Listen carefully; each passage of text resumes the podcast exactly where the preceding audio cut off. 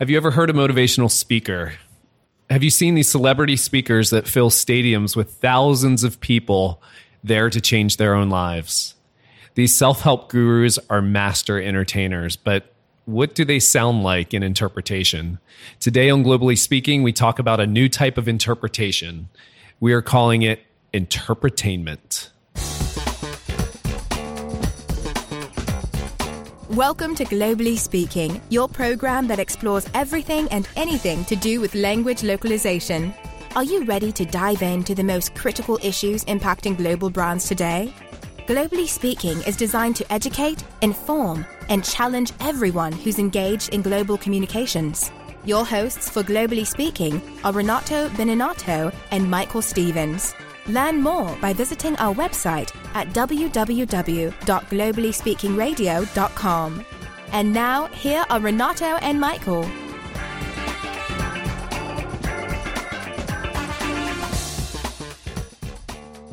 If you fail to anticipate, no matter how smart you are, you're going to end up reacting and your business will pay the price. And the price in the sport we're in is death, death of the business, just like a gladiator. Now, what do I mean by this? Maybe I can, do, I can show you what I mean by giving you an example that more people could relate to. Um, I want you to sit up in your chair with some energy. So I know you're in it. Sit up in your chair with some energy. Make sure the person next to you's got some energy. And I want you to yell out, I, if this describes an experience you really have. And I want you to be honest. If, if it doesn't describe an experience you have, don't say anything. But if it describes an experience you have, I want you to raise your hand and go, I, all right? So here's my question How many of you in this room have ever experienced the total and complete humiliation.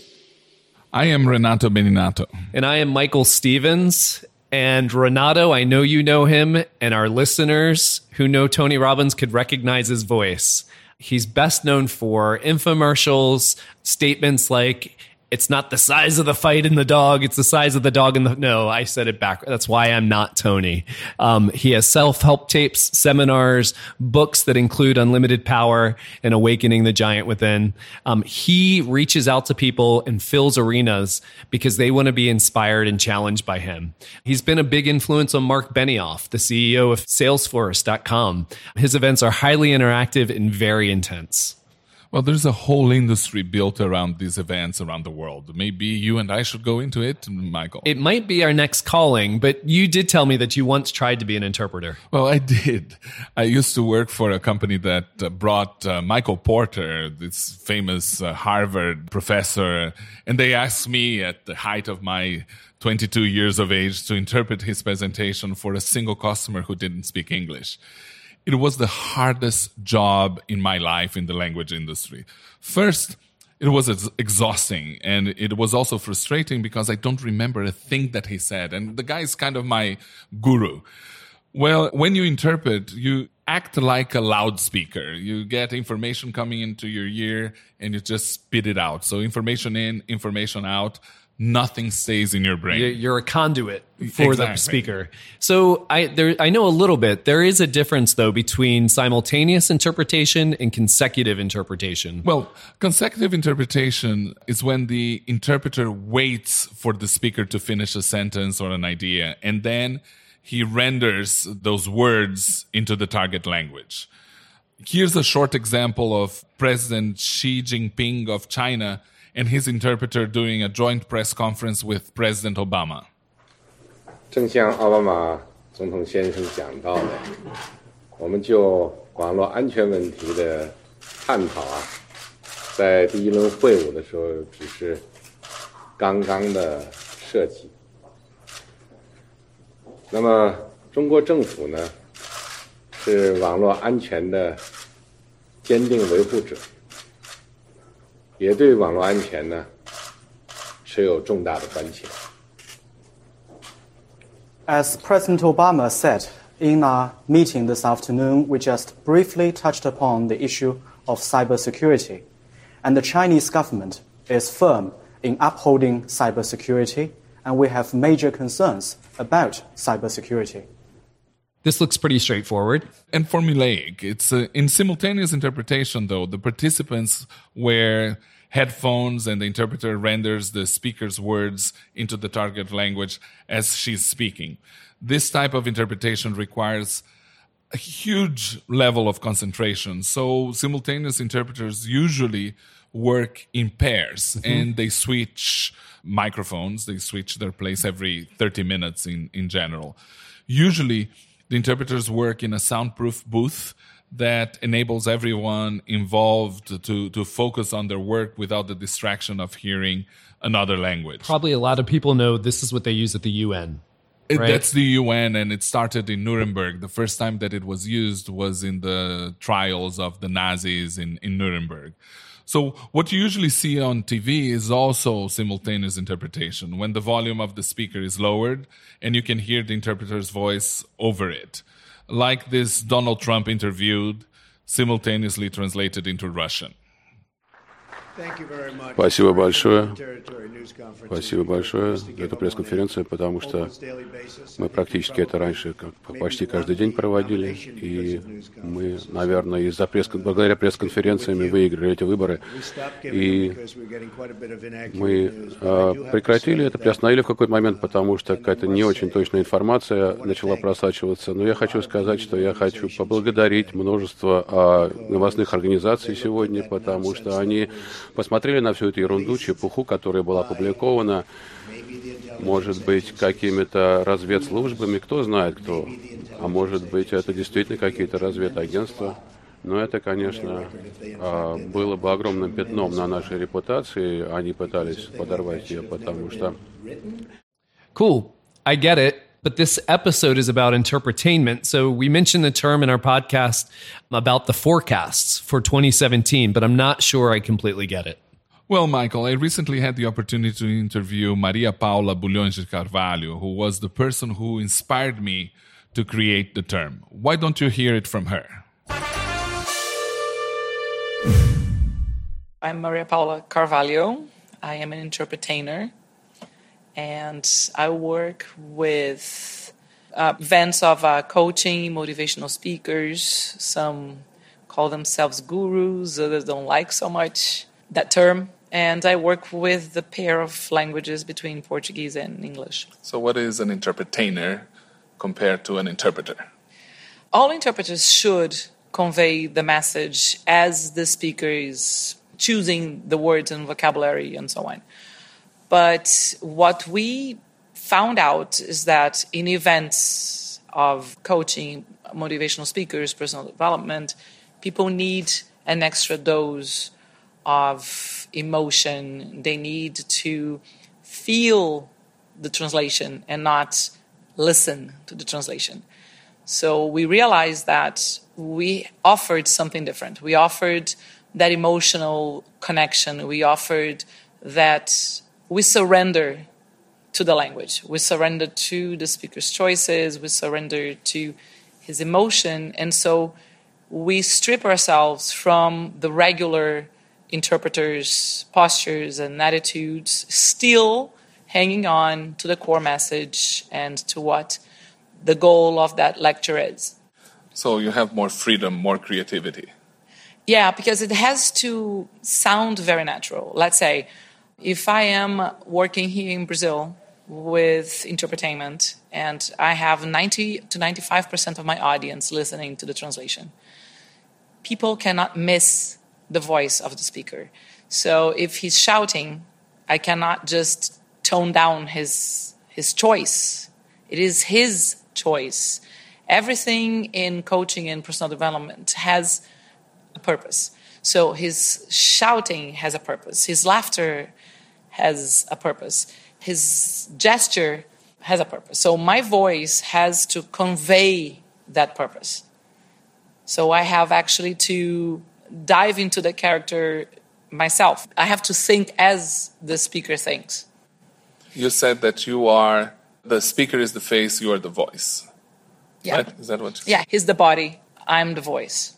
So you need to convey the same emotions in the process. Yes, and the events that we've been doing here in Brazil, even the booth is up front. So the audience sees the interpreters inside the booth. And they see that we actually do the same gestures.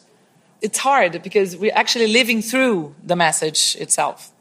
So you have to convey the same emotions. You have to cry, you have to laugh, you have to dance.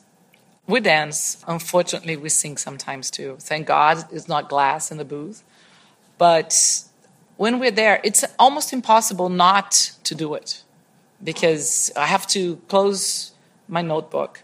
I have to be looking at the speaker.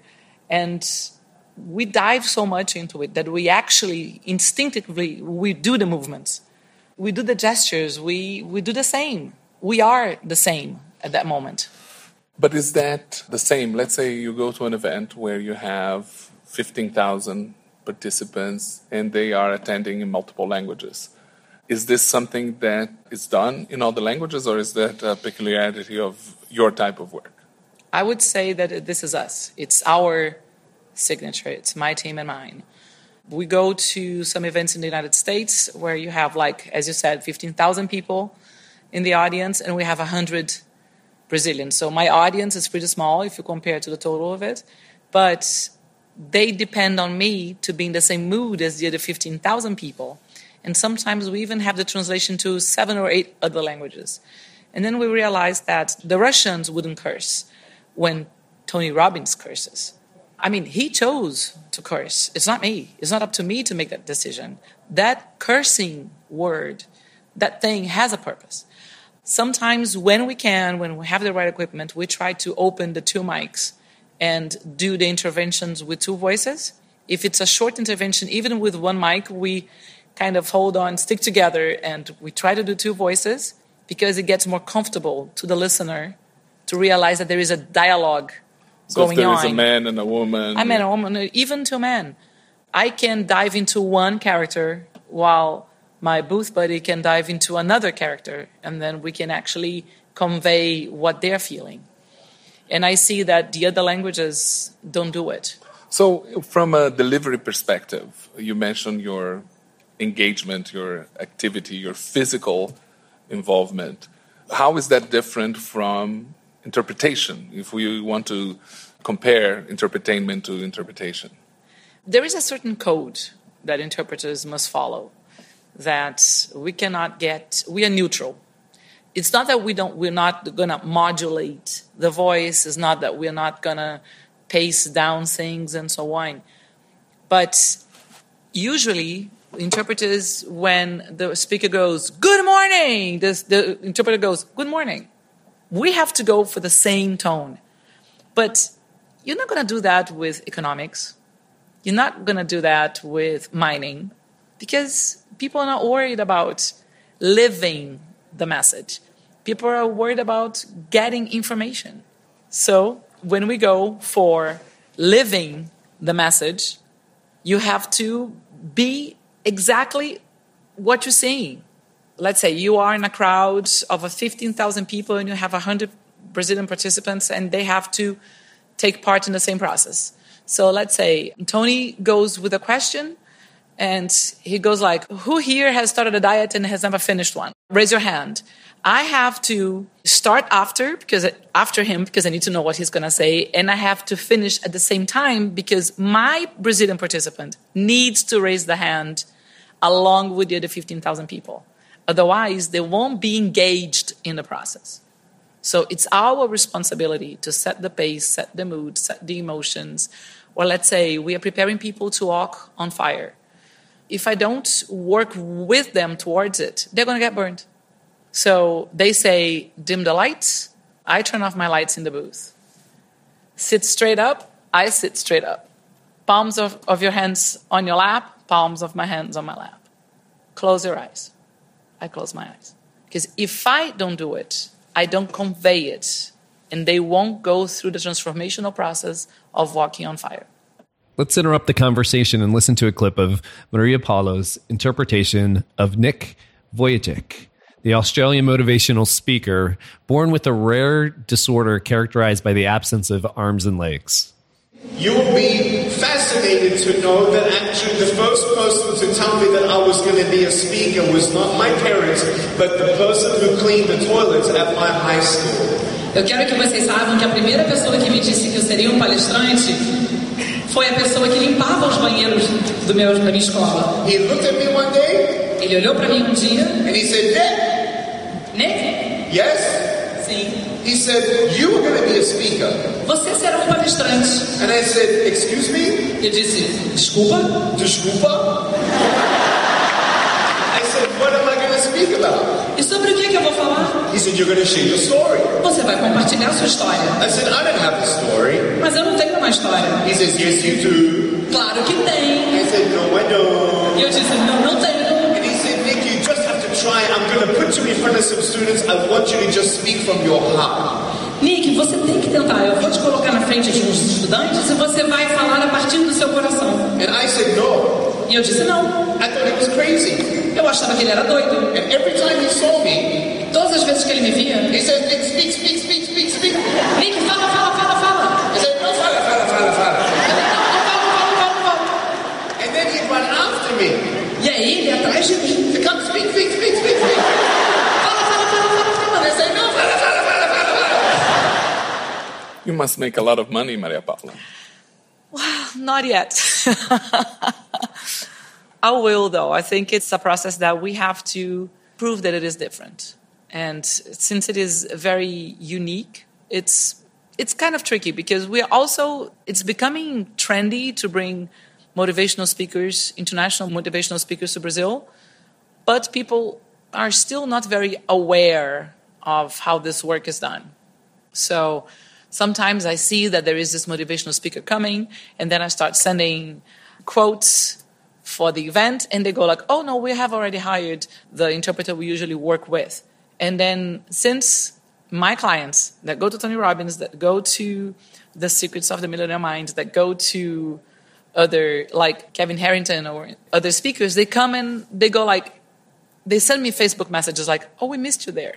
Why weren't you there? Didn't you send a quote?" And I go like, "Yes, we did send a quote, but they already had a team, you know." So, as with any new service, it's hard to show the value in the beginning, but it sounds like to me that not everybody can do this type of service. It's a matter of skill combined with just raw talent. Well, I, I like to think that interpretainment is to interpretation was what transcreation is to translation. It's an enhancement that has fewer applications, but definitely adds to the value of the overall experience. Mm-hmm. Seems like something we'll be seeing a lot more of in the future. Well, if people take it up in other languages, let's see how it goes. And at least we created a new term. Sounds good. Thanks for listening. This podcast was produced by Burns 360. You can subscribe to Globally Speaking on iTunes or wherever you get your podcast. See you next time.